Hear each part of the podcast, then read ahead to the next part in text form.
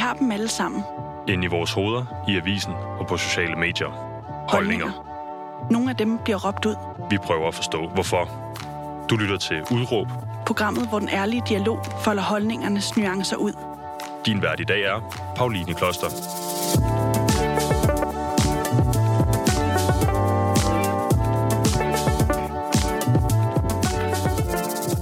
Dag og rigtig hjertelig velkommen til Udråb, hvor det i dag skal handle om seksuelle overgreb mod børn, hvordan man håndterer det, både som pårørende og som barnet i det. Øh, og lad lige det være en øh, trigger warning, hvis man ikke har mod på at høre en, øh, en voldsom historie, så, øh, så skal man måske lige vælge et af de andre programmer. Det kan i hvert fald godt være voldsomt. Jeg er ikke alene til at tale om det her i studiet. Jeg er sammen med dig, Burju. Velkommen til. Tak skal du. Øhm, og ved du hvad, jeg kommer også lige at retter på din mikrofon lige om et øjeblik. Ja, eller kan du selv prøve? Sådan. Nu lykkes der lidt, den skal lidt op. Lidt øh, lige for munden. Kan- ja, ved du hvad, jeg får lige øh, Vitus til at komme ind og øh, ret på din mikrofon. Imens kan jeg sige, at du er forfatter til en Mhm. bog, der hedder øh, Alt det et suk ikke fortæller. Øh, det er en digtsamling, du har skrevet i kølvandet på dine egne øh, overgreb. Mm-hmm. Vil du ikke lige prøve at fortælle, hvad, hvad er det for en, for en bog? Alt det et suk ikke fortæller er en øh, digtsamling, som øh, er meget selvbiografisk. Den øh, fortæller om mine egne oplevelser med blandt andet seksuelle overgreb. Øh, men den rummer også digte omkring ensomhed og kærlighed og eksistentielle spørgsmål. Ret vigtigt for mig at få sagt, at det ikke er en bog om overgreb, men det er en del af den.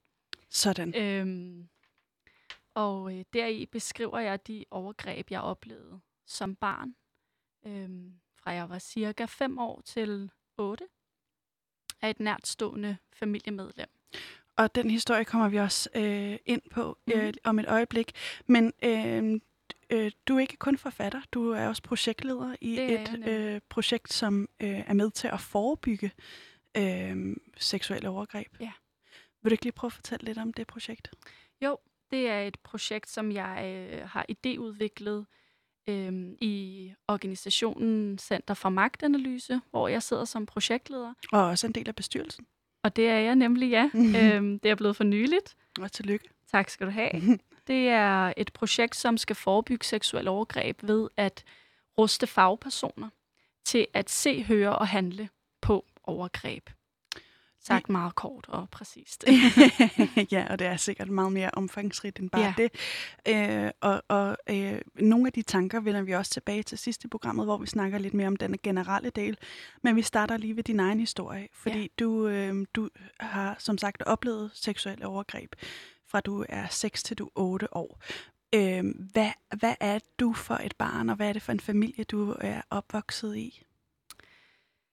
Bare lige for at sætte Ja, scenen. Jamen, det er for... svært at sige, hvilket barn jeg er, fordi at øh, jeg bliver i en meget tidlig alder revet ud af barndommen, og jeg får ikke lov til at være et barn. Det er sådan, jeg husker det. Øh, overgrebene starter faktisk, da jeg er fem år. Så jeg er, et, jeg er et barn, som har en meget livlig fantasi, og jeg bruger min fantasi rigtig meget. Jeg husker, at øh, når jeg ligesom går ind i legens verden og fantasiens verden, så er det mit åndehul. Øh, men jeg er også et barn, som får overskrevet sine grænser, som oplever en øh, perversitet og nogle perverse lyster, som jeg ikke har bedt om, som jeg ikke øh, er klar til. Mm. Så jeg er også et barn, som øh, er ked af det og forvirret, fordi at jeg forstår ikke, hvad det er, jeg oplever. Jeg kan mærke under overgrebene, at jeg ikke kan lide det. Mm. At jeg får det dårligt, og at jeg har lyst til at løbe væk. Men jeg fryser. Og det er kendetegnende for, for de samtlige overgreb, jeg er igennem, at jeg fryser, og jeg står stille. Og øh, det er der mange grunde til. Øhm, rent psykologisk, så er der jo hele den her snak om flight, fight, response, som bare er hjernens måde at, at, at overleve på. Det er en overlevelsesmekanisme. Men det min overgrebsperson gør, som jeg nu kan se i, i bagspejlet, har været en, øh, en form for grooming. Det er, at øh, han udnytter, at jeg kommer fra en øh, ressourcesvag familie, Så øh, jeg får altid stukket en 20'er i hånden efter de her overgreb. Og så øh, siger han, I har ikke særlig mange penge, værsgo. Mm. Så, jeg, så jeg bliver faktisk også for den 20'er der. Øh, hvilket faktisk er rigtig hårdt at sige. Øhm, men ja, Der er en, en anden kendt ting i det her, udover grooming i det, så er der også den ting, at man som barn i det kan have svært ved at øh, skælne mellem kærlighed Mm. mm. og omsorg og, Mm. og, og overgrebene. Mm. Mm. Vil du ikke lige prøve at fortælle, hvad, det hvordan, rigtig gerne. hvordan oplevede du det? Noget af det, som min overgrebsperson gjorde meget ud af, som er meget kendetegnende for groomingen, det er jo, at man opbygger et, et tillidsforhold og en stærk relation øhm, til det barn, som man gerne vil udnytte seksuelt. Og det skal lige siges, at samtidig med, at barnet bliver groomet, så bliver forældrene der altså også. Forældrene bliver også groomet. Der Oh. bliver også opbygget et tillidsforhold til forældrene og en stærk relation, øhm, fordi man ikke vil vække mistanke. Så det min overgrebsperson gør, det er, at han er jo den her legeonkel, Mm. som øh, altid er klar på at lege med os børn, og øh, klar til at, at lave teater og danseteater, og øh, han er rigtig god til at sætte gang i den, så jeg har også en relation til ham. Og det er det, der gør det så svært, som gør det rigtig svært for mange børn, når de er udsat for overgreb fra en person, som de også har et tæt bånd til. Der er jo andet ud over overgrebene, som man ikke vil miste, som man er bange for at miste. Og i det her tilfælde altså den her legeunge. Præcis, og det, det er et bevidst træk. Det er et bevidst move fra... Øh, Nu begynder Siri at lytte med på din ja, telefon. det gør hun det skal, faktisk. det skal hun ikke. Det skal hun holde op med. øhm, det er et bevidst træk. Øhm, ja. Så, så jeg, jeg har jo svært ved at skelne mellem, er det her rigtigt eller forkert? Og det skal lige siges, at alt det, jeg sidder og siger nu, som jeg troede, jeg var helt alene om at føle, det er utrolig almindeligt. At man ikke kan skelne mellem omsorg og overgreb. Er det omsorgsfuldt, at han stikker hånden ned i mine bukser og piller mig dernede? Øh, er det et tegn på kærlighed? Er det fordi, han bare rigtig godt kan lide mig og synes, jeg er mega sød og dejlig? øh, eller er det, er det forkert? Det er rigtig svært at finde ud af som barn, og det er også der, magtforholdet kommer ind i billedet. Øhm, som barn stoler man på, at den voksne ved bedre. Mm. Man stoler på, at den voksne ved, hvad der er rigtigt og forkert. Og jeg stolede på, på trods af min dårlige mavefornemmelse, at han som voksen måtte vide, hvis det her det var okay eller ikke. Øhm, og jeg havde en, en utrolig dårlig mavefornemmelse under overgrebene, og jeg havde lyst til at skrige og løbe væk. Men, øhm, men ja, jeg, jeg frøs, og det der med at fryse, det, det, det skulle blive mange, mange års selvbebrejdelse og skam hos mig. Det er, jo, det er jo sådan, de der følelser vokser i dig, ikke? Ja. Og øh, i, i, i kontekst af det også, der kan man sige, at dit udråb i dag, det er, øh, børn og unge skal ikke leve med overgreb i tavshed. ja. Øh, det gør du i hvert fald mm. i en Mm. lang periode. Mm. Øh, prøv lige øh, fortæl. Der, der er jo også en anden del af det her, at man kan, man kan miste overblikket om, at det her er normalt, er det ja. ikke normalt? ja. Øh, er det her noget, alle oplever, eller, eller er det her langt over stregen og faktisk Mm. pisse ulovligt? Ikke? Mm. Øh, hvordan forholder du dig til det som barn, eller er det noget, du tænker over, eller hvordan, øh, hvordan, min, hvordan virker det? Ja, min strategi i mange år er faktisk at slet ikke forholde mig til det. Øh, når jeg tænker tilbage, så bliver jeg virkelig chokeret over min egen evne til fuldstændig at undertrykke det. Øh, der kunne godt gå lange perioder, hvor jeg ikke tænkte på det. Øhm, og det, der ofte sker, når sandheden ikke vinder frem, så er det symptomerne, der vinder frem. Og jeg viste jo mange forskellige tegn på, at jeg havde været udsat for overgreb. Øhm, men, jeg viste, men jeg viste ikke historien frem. Ikke? Hvad vil det sige? Det vil sige, at jeg havde ekstreme tillidsproblemer. Øh, jeg kunne ikke være alene med hankøn i en rum. Jeg, jeg havde svært ved at kramme min egen far. Jeg havde svært ved at sidde tæt på min egen øh, onkel. Jeg, jeg kunne blive raserslagen af, at jeg skulle køre alene i bil med et mandligt familiemedlem.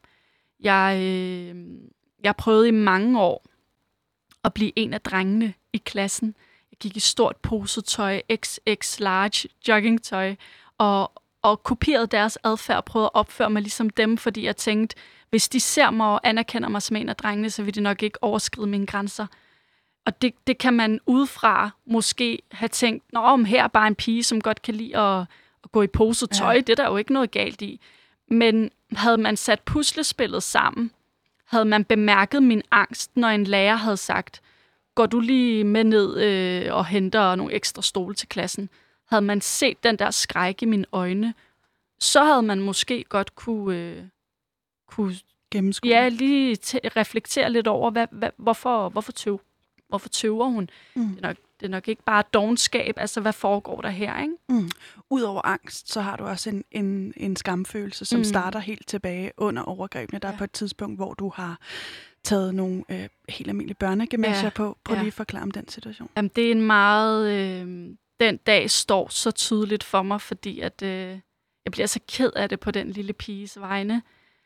Øhm, hun går jo og føler, at det hele er hendes skyld. Jeg har været udsat for overgreb den dag, og jeg er på vej hjem.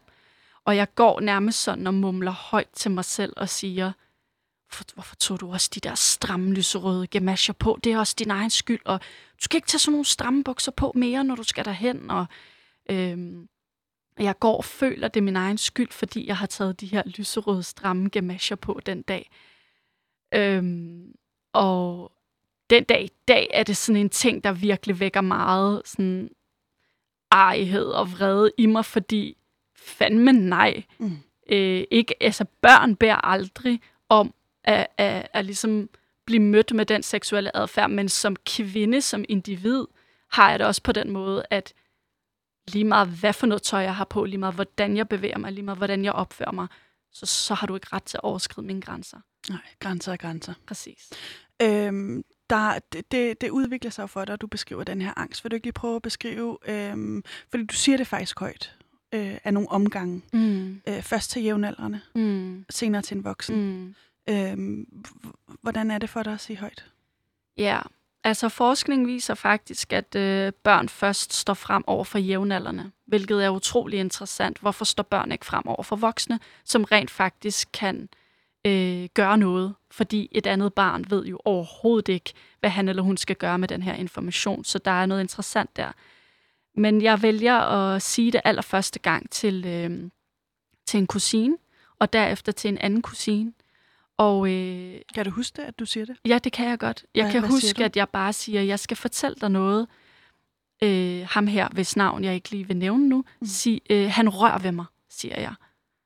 Og det hun gør, det er, at hun kigger sådan helt vildt underligt på mig, og så løber hun bare væk. Hun ved slet ikke, hvad hun skal gøre med den information. Og jeg står bare tilbage og føler mig endnu mere ensom, ikke? Øhm, da jeg fortæller det til min anden kusine, der siger hun bare, øh, det har jeg ikke oplevet. Og så leger vi videre. Mm. Øhm, da jeg så siger det til en, en klassekammerat, der siger hun faktisk, at det gør hendes far også ved hende. Wow. Ja, og, og, og så er det det. Så, så gør vi ikke mere ved det, begge to. Øhm, så vi har jo været, jeg har været et barn, som har forsøgt at, og jeg har søgt noget genkendelighed i andre børn. Mm. Oplever I det også? Er det almindeligt? Er det kun mig? Ikke? Øhm, men da jeg så får at vide, at min klassekammerat også oplever det fra sin far endda, og hun, øh, hun fortæller mig, at hun sover med kobbertbukser på om natten, fordi han altid kommer ind om natten. Øhm, der vælger jeg faktisk at gå til en historielærer i 3. klasse. Og øh, igen, børn siger måske ikke, jeg har været udsat for overgreb, eller jeg er udsat for overgreb, men så siger de noget andet. De øh, siger måske, øh, jeg har ikke lyst til at tage på overnatning hos den her person mere, eller jeg kan ikke lide håndbold, jeg gider ikke gå til håndbold mere. Det kan være helt uskyldigt. Det kan være, at barnet bare ikke gider. Men vi er nødt til at dykke ned i det, når børn siger noget i den her stil. Det, jeg går hen til min historielærer og siger, det er, øhm, jeg tror, hun hed Inge. Jeg siger, Inge, er det normalt, at en, en voksen mand stikker hånden ned i ens bukser? Og så kigger hun bare på mig og siger, nej, det er det ikke. Og så, så, er der, så taler vi ikke mere om det. wow. Jeg har jo i princippet sagt til hende, Mm. Jeg har oplevet at jeg har oplevet det. Men hun spørger ikke yderligere ind til det, og hun gør faktisk ikke noget ved det. Kommer det bag på dig i den situation? jeg ved ikke, om det kommer bag på mig, men, men jeg bliver ked af det. Jeg bliver skuffet, kan jeg huske. Øhm, og det er så derfor, det her det er tredje klasse, og det er så derfor, jeg går med hemmeligheden til jeg er 17 år. Og inden da, der, øhm, der er der en, en pige, en anden pige fra skolen, som øh, øh, står frem mm. og fortæller om hendes op, øh, overgreb. Ja. Øhm, vil du ikke lige prøve at fortælle, hvordan du oplever den jo, situation? det er en pige fra en af de ældre klasser, som står frem med, at hendes onkel har voldtaget hende, og de andre børn er simpelthen så modbydelige over for hende. De laver en sang, som jeg ikke kan huske præcist, men den går sådan lidt ala la la la, your uncle fuck you, fucked you, uncle fucker, et eller andet i den stil. Og jeg kan bare huske, at jeg tænker, wow, hvis det er den måde, man bliver modtaget på, så skal jeg aldrig stå frem med det her. Og jeg laver faktisk sådan et, et løfte over for mig selv om, jeg skal dø med den her hemmelighed. Jeg skal gå i graven med den her hemmelighed. Jeg skal ikke sige det til nogen som helst. Og var det en hemmelighed? Altså havde, havde en ting er, at du holder det hemmeligt, øh, også fordi der er enormt meget skam og tabu mm. og alt muligt forbundet mm. med det her. Ikke? Er, er det noget, som din overgrebsmand siger til dig, du skal ikke sige det her til nogen, eller er det implicit? Det lige med mig, der er han faktisk ikke nødt til det, fordi han har kuget mig. Øhm, men ellers er det helt traditionelt for grooming, og, og en af de meget centrale øh, teknikker, som børnemishandlere bruger, det er nemlig det her hemmelighedskrammeri. Altså det er øh, hemmeligholdelsen, som, øh, som de benytter sig rigtig meget af, og, og især det her med at skabe et sort-hvidt billede. Det vi har, det er smukt. Det vi har, det kan andre ikke forstå. De kan ikke se det smukke i det du må ikke fortælle det til nogen, for så ødelægger de det smukke, vi har. Det er vores hemmelighed. Og så belønner man ligesom, at barnet holder på den her hemmelighed og tavs. Det belønner man med gaver eller ture ud af huset. Det er helt klassisk mm. øh, for en børnemishandler at groome på den her måde. Øhm, så, så ja. Wow, hold kæft, ja. mand. og øhm, øh, der er en, en episode også, der er for dig med til, og, og en anden episode, eller en flere, fjerde episode, jeg ved ikke, øh, kæft mand, ikke? Ja. Men der er med til at normalisere det her, og det er på et tidspunkt, hvor han forgriber sig på dig, og der er nogle andre børn, der ser det. Ja. Øhm, vil du ikke lige prøve at fortælle, hvordan er det, du opfatter den her situation? Jo, altså det er sjovt nok, selvom det ikke er sjovt. Øh, jeg ved ikke lige, hvorfor jeg bruger det ord, men sjovt nok, så er det faktisk den dag, han øh, er utrolig grænseoverskridende. Øh, nu, nu går jeg lidt i detaljer, men det er faktisk den dag, han øh, første gang stikker en finger op i mig. Og det gør han foran øh, to andre børn, jævnaldrende øh, familiemedlemmer. Og jeg husker, at de kigger, og, øh, og de leger bare videre. Og der tænker jeg igen, okay, øh, det her må være helt normalt, mm. siden de ikke reagerer på det. Du går med det for dig selv, og skamfølelsen er dominerende af mange årsager, men en mm. af de årsager er også, at du er minoritetskvinde. Præcis. Vil du ikke lige prøve at fortælle, hvad er det for en indflydelse, det her på den øh, oplevelse, du har af skam? Jo, meget gerne. Altså, det er en af de ting, som, øh, som jeg faktisk, altså som faktisk er et af mine sådan, stærkeste budskaber, når jeg står frem med min historie, det er, at alle øh, overlevere, og jeg siger, også, jeg siger bevidst overlevere af overgreb og ikke ofre for overgreb, fordi det betyder rigtig meget for ens identitet, mm. når man har oplevet et overgreb, at øh, det sidste, man vil, det er at blive reduceret til den misbrugte pige. Øh, det var lige en, en sidenote.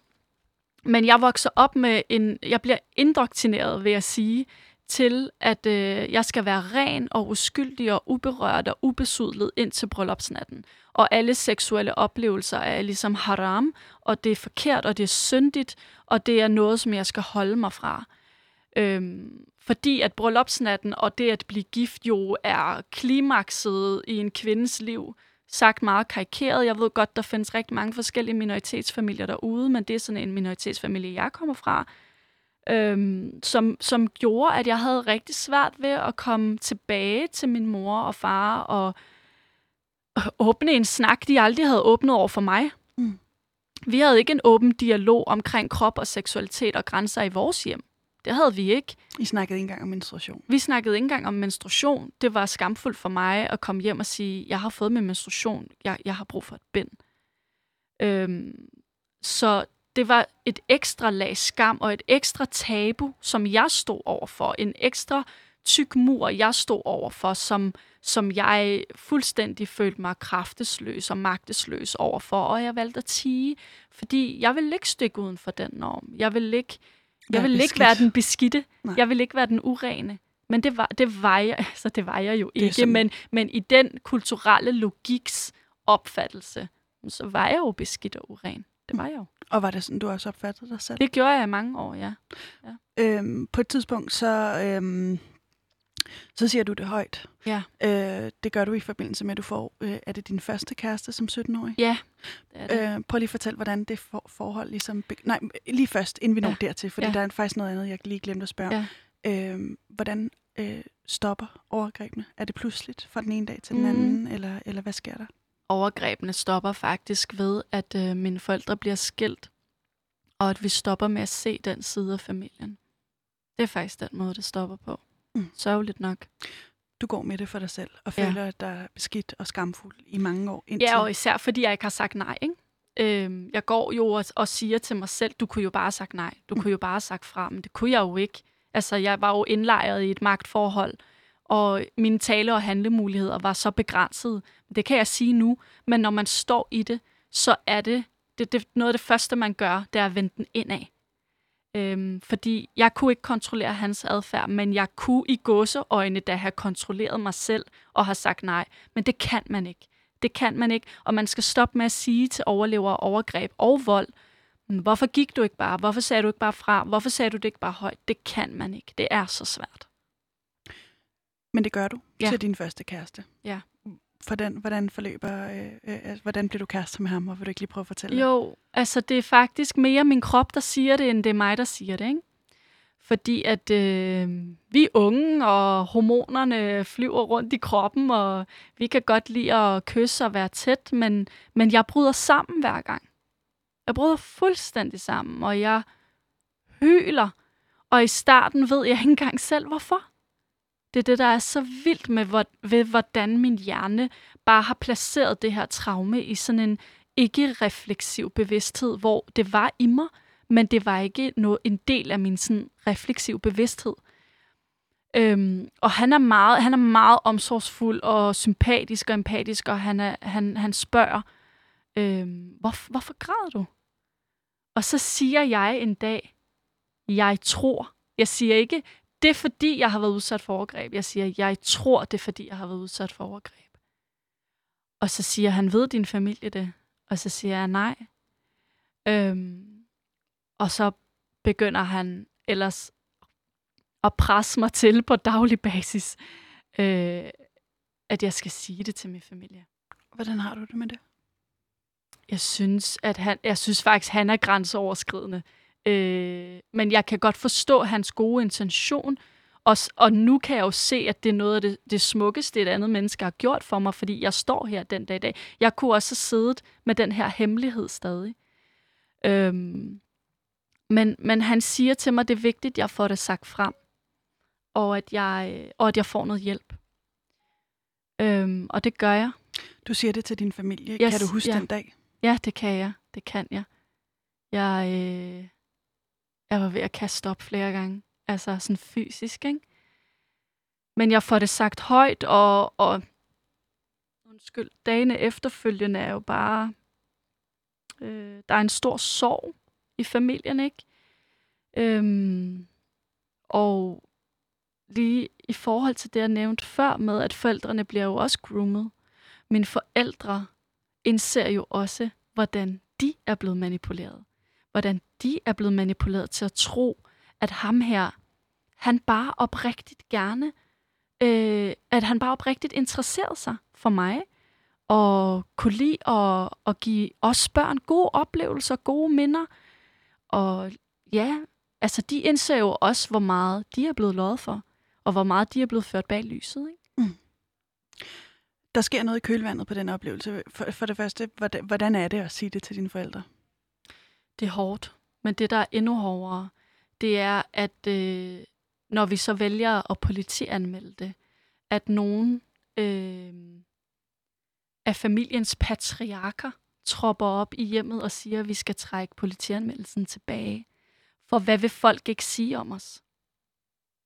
Hvis den her nyhed kommer ud i det tyrkiske miljø, hvordan vil folk så ikke se på os? Og det er igen det her kollektive øje, som man går mere op i, end at gå op i sandheden og retfærdigheden.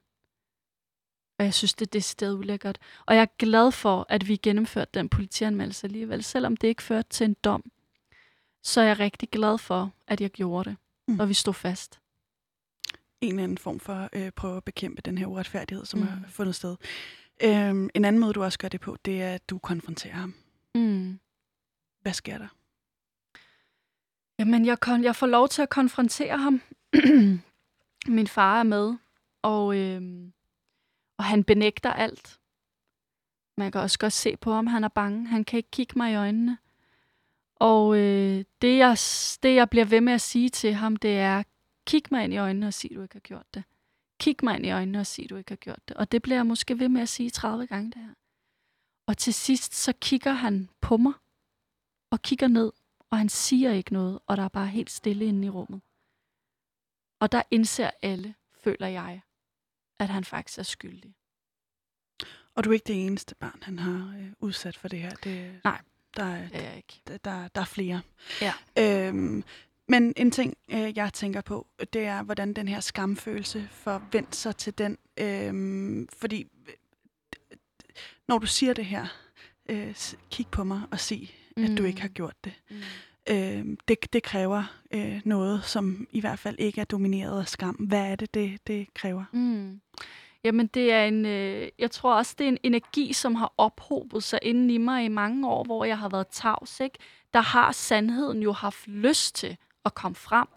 Så da jeg endelig giver plads til den her flod af sandhed, der bare strømmer ud af mig for at, at, at være lidt digterisk, når jeg er jo digter, mm. så, øh, så, så er det sådan en um, umådelig styrke, jeg mærker. Men jeg giver også plads til, til at være vred. Jeg giver plads til min vrede. Og jeg tror, det er det, der er vendepunktet. At jeg øh, giver mig selv lov til at ligesom øh, ja, altså søge, søge noget retfærdighed. For det fortjener jeg. Jeg indser, at det fortjener jeg. Hvordan, øh, hvorfor tror du, at du når frem til den kendskærning, at du fortjener øh, retfærdighed? Man skal ikke undervurdere støtte. Altså, jeg får utrolig meget støtte i mit netværk og i min familie. Og øh, jeg indser, jeg har jo mange år gået og det er også en meget almindelig traumereaktion. Øh, er det mig, der overdriver? Er det mig, der overanalyserer? Er det mig, der... Øh, ej, jeg har fejlfortolket et eller andet. Var det egentlig et overgreb? Øh, og det, de tanker havde jeg også. Og det er også en helt almindelig senfølge, desværre. Men når jeg så når til, når jeg så når væk fra spørgsmålene. Men til, lige spørge, til, hvordan gør du det? Jamen, det er et meget godt øh, spørgsmål. Altså, jeg, jeg, tror, jeg tror egentlig bare, at jeg giver mig selv lov. For at sige det sådan lidt. Jeg tror bare, jeg giver mig selv lov. Jeg giver mig selv lov til. Og øh, man skal ikke... Man skal, altså, der sker virkelig noget med ens psyke, når det er, man siger de her ting højt det er som om, at i det, man bryder et tabu, så er der sådan en kraft, der faktisk bygger op ind i en. Og jo mere og jo mere du taler højt om det, jo stærkere og stærkere føler du dig. Mm. Det er en proces. Jeg gik jo ikke fra det her altså på 24 timer. Fra, fra at, at være tavs til at sige sandheden på 24 timer. Det er jo en proces. Og, og jeg skal ikke øh, altså negligere, hvad, hvad digtskrivningen har gjort for mig. Det at skrive min tak tanker og følelser ned. Øh, det har betydet utrolig meget for mig. Og netop et digt, det har du faktisk også øh, med ja. i dag, ja. øh, som, som handler om øh, den her øh, skam. Ja. Og øh, ja, vil du ikke bare prøve at se, om du kan finde det, og så øh, kan, kan vi høre om det her, inden vi lige når til den mere generelle del af, hvordan man øh, bryder med den her tavshed. Yes, det her digt handler om øh, tabu. Tabu Falske historier er lænket fast til din tunge. Finder du nøglen til lænkerne, eller bider du din tunge af? Tabuer tvinger dig til at kaste op og spise det igen. Du søger trøst i traditionerne, men finder aldrig en ven. Du forstår, at du må dø, for den eneste, som vil forstå dig, er Gud. Så du lader træerne synge, falde på dit hoved, et dødens ritual, men uden ende. Tabuet skal tortureres med den lilje, der spiger ud af min mave. Tak for det. Det var meget smukt. Tak. Øhm, øh, øh, mange flere digte har du, har du øh, Mm. til liggende i din øh, digtsamling, Mm. som hedder Alt det, et suk ikke fortæller. Ja. Man kan lige google den, hvis man Ja, vil det. ja.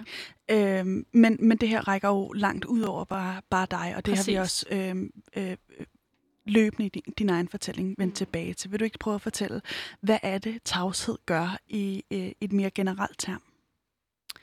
Jamen, øhm, kigger vi på feltet for seksuelle overgreb, så øh, eksisterer der jo et enormt tabu, og der eksisterer også en berøringsangst. Vil du forklare om det? Det vil jeg gerne. Øhm, kigger vi på øh, institutionerne, for eksempel, så øh, det er jo også noget af det, som vi, vi rigtig gerne vil med vores projekt. Øhm, det er, at vi gerne vil ruste fagpersoner til at øh, skabe en, en, en, en kultur i institutionerne, hvor man taler åbent om krop, seksualitet og grænser. Og øh, det, det er ikke taget ud af, den, ud af luften. Altså det her, det er forskningsbaseret, at hvis vi vil forebygge overgreb, så er det faktisk den vej, vi skal gå. Vi skal begynde at etablere noget mere samtykkekultur i hjemmene og i institutionerne, og vi skal bryde med nogle af de her tabuer, der er. Og berøringsangsten, den kommer vi til livs ved at få de rette handlekompetencer, ved at vide, hvordan spotter vi tegn på overgreb, hvordan øh, handler vi på det, hvordan indgår vi i kontinuerlig dialog omkring seksualitet og grænser. Og det er, det er en fejl, altså det er misforstået, hvis der man tror, at man bare skal tage en snak med et barn eller en ung, og så har man gjort nok. Det er en kontinuerlig dialog, som skal vare ved i mange år af barnets opvækst omkring, øhm, altså hvordan, altså, du må gerne sige nej. Du må gerne sige nej. Der er jo hele det her magtforhold mellem barn og voksen, som den pædofile børnemishandler udnytter. Børn, mange, altså ikke særlig mange børn, vokser op med kropsautonomi, ikke? Altså retten til egen krop, øh, og, og ligesom for at vide, du må gerne sige nej til en voksen. Og, og børn skal vide helt konkret, hvad voksne må eller ikke må med deres kroppe. Og vi kan ikke bruge gråzoneforklaringer mere til noget. Hvad betyder det? Det betyder, at øh, noget af det forskning, jeg har læst op på, der kritiserer man rigtig meget, at, i, at i nogle af de her folder og pjæser, der bliver lavet til børn, omkring krop og grænser for eksempel, at der står så noget ala, øh, voksne må ikke overskride dine grænser. Det er meget vagt. Det er meget vagt, og det er op til subjektiv fortolkning, men seksuelle overgreb er ikke subjektivt. Hvordan skulle det stå beskrevet? Der skal stå helt konkret og præcist, en voksen må ikke stikke hånden ned i dine bukser og pille ved din tissemand eller din penis. Det skal stå helt konkret. Børn skal vide det, og vores formål med det her projekt, det er ikke at skabe frygt, det er ikke at skabe paranoia. Ligesom at man har brandsikkerhedsregler i en institution, så er man også nødt til at have kropssikkerhedsregler. Og der er jo ikke nogen, der siger, at vi skaber mere frygt for brand ved at have brandsikkerhedsregler, så det, det er det samme tilfælde her. Det handler faktisk om at styrke børn og unge, styrke deres kropsautonomi, lad dem vide, at de må gerne sætte grænser, og at re- helt objektivt, så må en voksen faktisk ikke pille ved dem, røre ved dem, forsøge på samleje. Øhm, og, og noget, Selvfølgelig ikke, for man jo lyst til at sige, ikke? Nej, men selvfølgelig ikke, men, Ja. men det er faktisk ikke selvfølgeligt, at vi tager de her snakke ude i institutionerne. Øhm, den her samtykkekultur, som vi gerne vil have øh, blomstre øh, i institutionerne, den er nødt til at, at starte hos de voksne. Det det, er, det er de voksne, der skal bryde tabuerne, det er de voksne, der skal bryde med berøringsangsten. Prøv lige at forklare, hvad er det? Hvorfor er tavshed, øh, eller måske snarere det modsatte, altså det at snakke højt om det, hvordan er det, det kan, det kan hjælpe øh, på, øh, øh, på de børn, der, der alligevel er så uheldige at blive Ja. udsat for det. Altså forskningen viser, at når man har været udsat for seksuel overgreb, så går der i gennemsnit 8 år, før man siger det højt. Og i de 8 år kan man nå at udvikle rigtig, rigtig mange senfølger.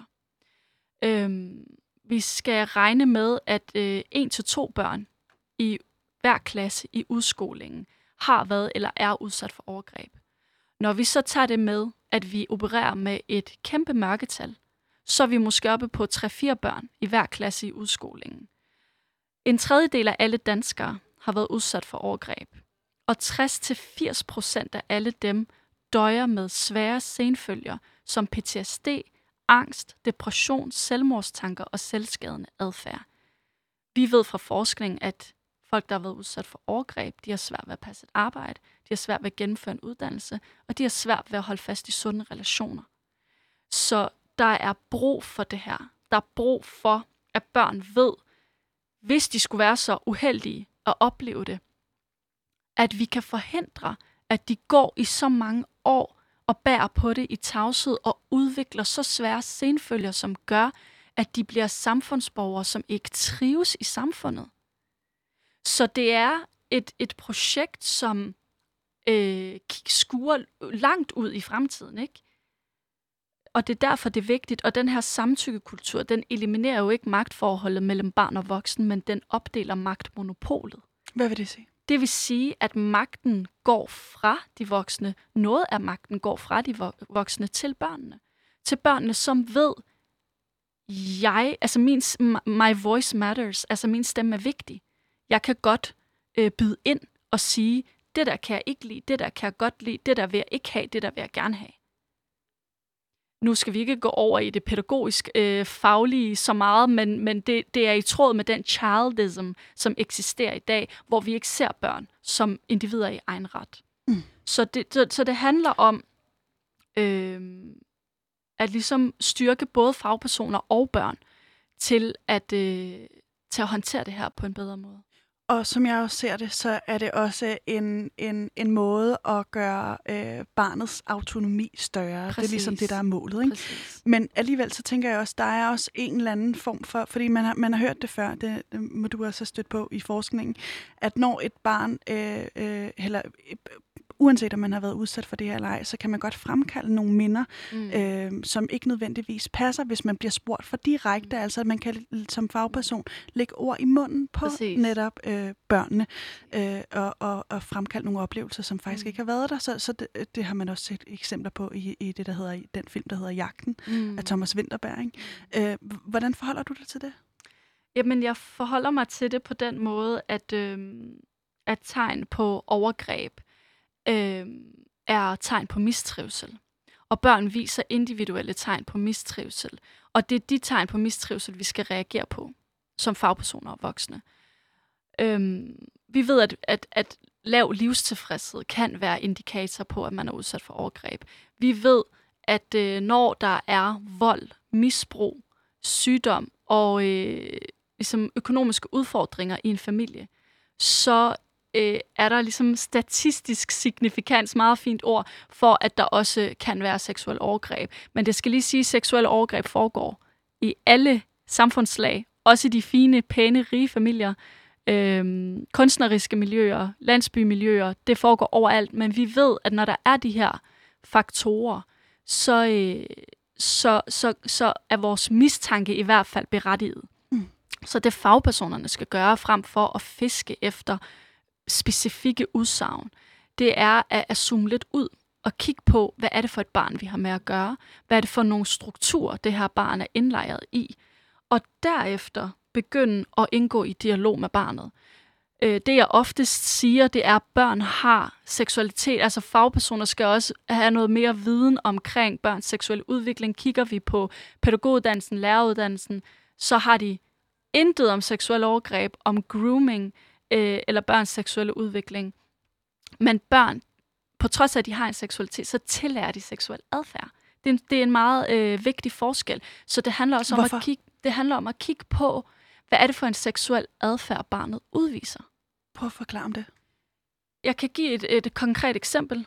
Øhm, jeg blev kontaktet af en, øhm, en mor, øhm, hvis, øh, hvis søn kommer hjem og, og fortæller, at, øh, at øh, der er en, øh, en dreng i institutionen, som øh, piller ved hans øh, penis flere gange om dagen og stort set hver dag. Det er helt normalt at være nysgerrig som barn. Det er normalt at udforske. Men det her, det er på grænsen til... Det er i hvert fald, det er i hvert fald noget... Det, jeg vil ikke... Ej, tag, tag, stryg lige det der med grænsen. Mm. Det er i hvert fald noget, man skal reagere på. Forklar hvorfor. Fordi at den her hyperseksualiserede adfærd hos et barn er ikke naturlig. Den er ikke naturlig. Ikke når vi snakker om, at det sker flere gange om dagen og hver dag. Så der, så der er noget med at kigge på også barnets seksuelle adfærd. Der er også noget med at dykke ind i barnets forståelser af omsorg og overgreb. Øhm, ja. En, øh, en anden ting, jeg også tænker på øh, i den her kontekst, det er jo, fordi en ting er, at man som fagperson skal være opmærksom på de her ting, og man skal øh, spørge ind til det og være nysgerrig på det. Hvordan skal man gøre det? Ja, det er et godt spørgsmål.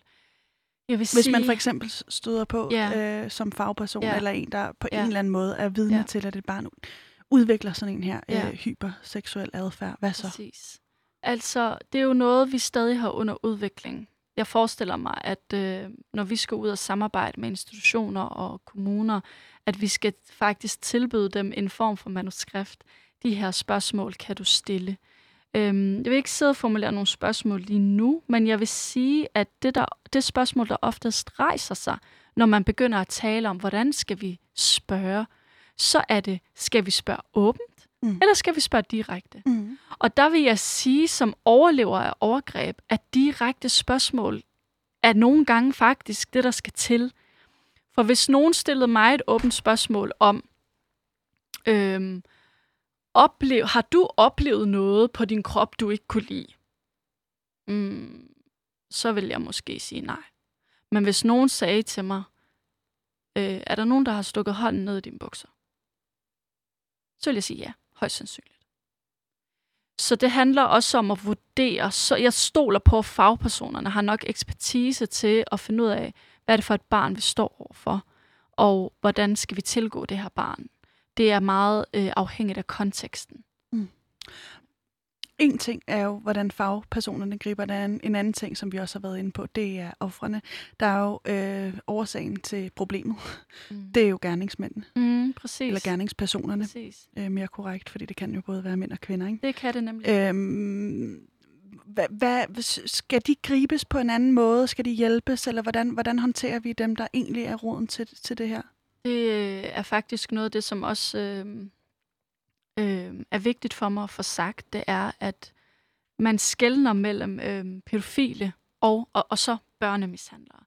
En pædofil er et individ, som øh, har pædofile tanker og lyster, men som ikke nødvendigvis handler på dem. Men hvornår begynder man at handle på det? For mig øh, som fagperson, så vil jeg sige, at man handler på det allerede, når man klikker ind på en hjemmeside med øh, børnemishandlingsmateriale, og jeg kalder det bevidst ikke børneporno eller børnepornografisk materiale, fordi there is no such thing. Det er børnemishandlingsmateriale. Allerede der bliver dine pædofile tanker og lyster et problem, fordi der er jo nogen, der skal producere det materiale, for at du kan købe det og se det.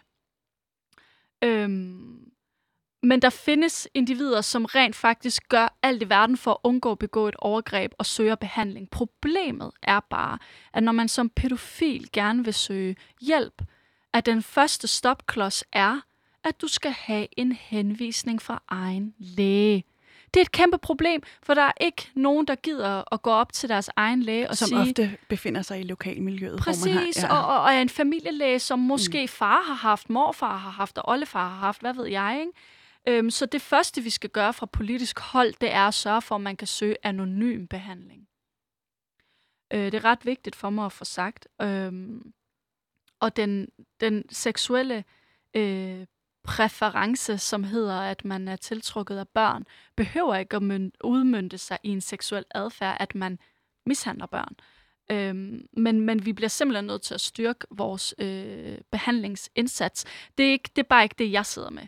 Jeg sidder med øh, forebyggelsen, og øh, så, som, som ligesom er, øh, det, det er evidensbaseret, at hvis vi vil forebygge overgreb på børn og unge, så skal vi ruste fagpersonerne. Vi skal, altså fagpersonerne skal have noget mere viden og nogle bedre handlekompetencer og redskaber til at gå ind i det her. Mm. Ja. Der er en anden ting, jeg også godt lige kunne tænke mig, at vi øh, vender, og det er noget, vi også lige talte om i går, da vi lavede det her forinterview.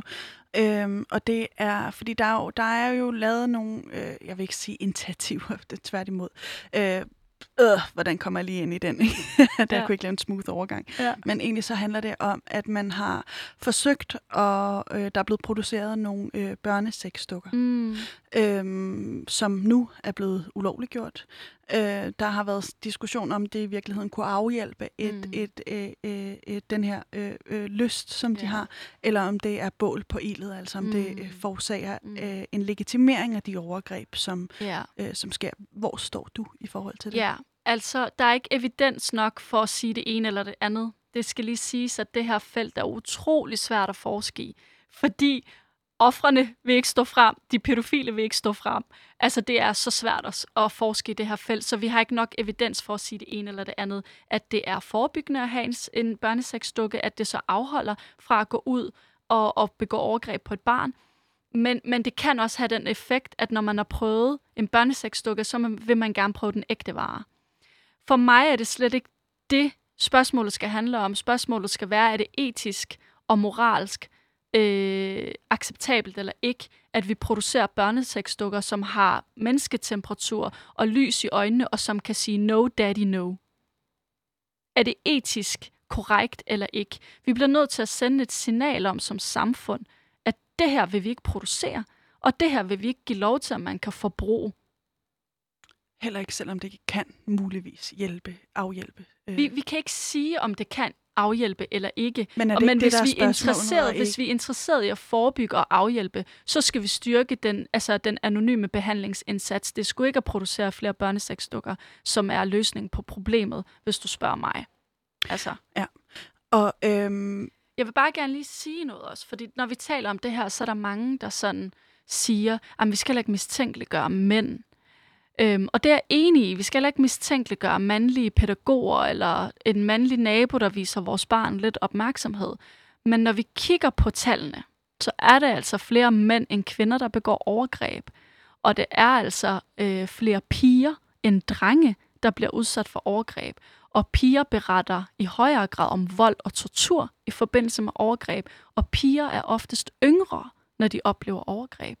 Så der er også et kønsaspekt i det her, vi ikke kan ignorere, og som vi ikke må ignorere, og ikke skal gå udenom. Selvfølgelig skal vi ikke mistænkeliggøre mænd, men der er endnu et magtforhold her, som hedder øh, det, køn, det kønnede magtforhold, som vi også er nødt til at forholde os til. Og øh, det gør man jo ved at i tale sætte den her magt, og, og, og, og øh, øh, jeres arbejde, mm. kan vi håbe, har en mm. indflydelse. Og øh, en ting, jeg også lige bliver nødt til at spørge, hvor er du i dag? Altså, hvordan, ja. hvordan, øh, hvordan lever du med det her? Har det stadig store konsekvenser? Ja, sukke. ja, alt et sukke, ikke, ikke ja, fortæller. Ja. Øh, jamen, altså, jeg vil sige, nogle dage bedre end andre. Øhm, jeg har lidt det indtryk af, at når folk ser mig udefra, at de tænker, wow, hun har virkelig klaret den, hun er virkelig ude på den anden side, og og det er jeg. Jeg er stolt af mig selv. Jeg er stærk. Jeg synes, jeg synes selv, altså ingen jantelov her, jeg synes selv, jeg er sej. ja. For jeg kunne, jeg kunne godt have endt på psykiatrisk afdeling. Snilt. Og når du siger det, hvorfor, hvorfor siger du så det? Fordi det er hårdt at leve med de her mænd. Det er en kamp at blive stærkere end traumet. Det er en kamp at, at nå dertil, hvor det er dig, der styrer, og ikke traumerne, der styrer. Hvordan gør man? Altså for mig har det helt klart været øh, professionel hjælp. Altså jeg har gået hos fire forskellige psykologer, og jeg øh, har fået den hjælp, jeg havde brug for. Men jeg har også fået den støtte og kærlighed, jeg havde brug for. Og jeg har selv arbejdet med min smerte. Jeg har turet at kigge på den, stige ind i den, skrive om den, male den, tegne den, skrige den, danse den. Altså jeg har udlevet min smerte på alle mulige forskellige måder. Øhm, og ja, jeg er et godt sted i dag, men jeg har også mine dage, hvor øh, nu er jeg blevet mor, og det synes jeg er rigtig hårdt og svært. Øh, taget betragtning af, hvad jeg selv har været igennem. Altså, det, det er endnu et tabu.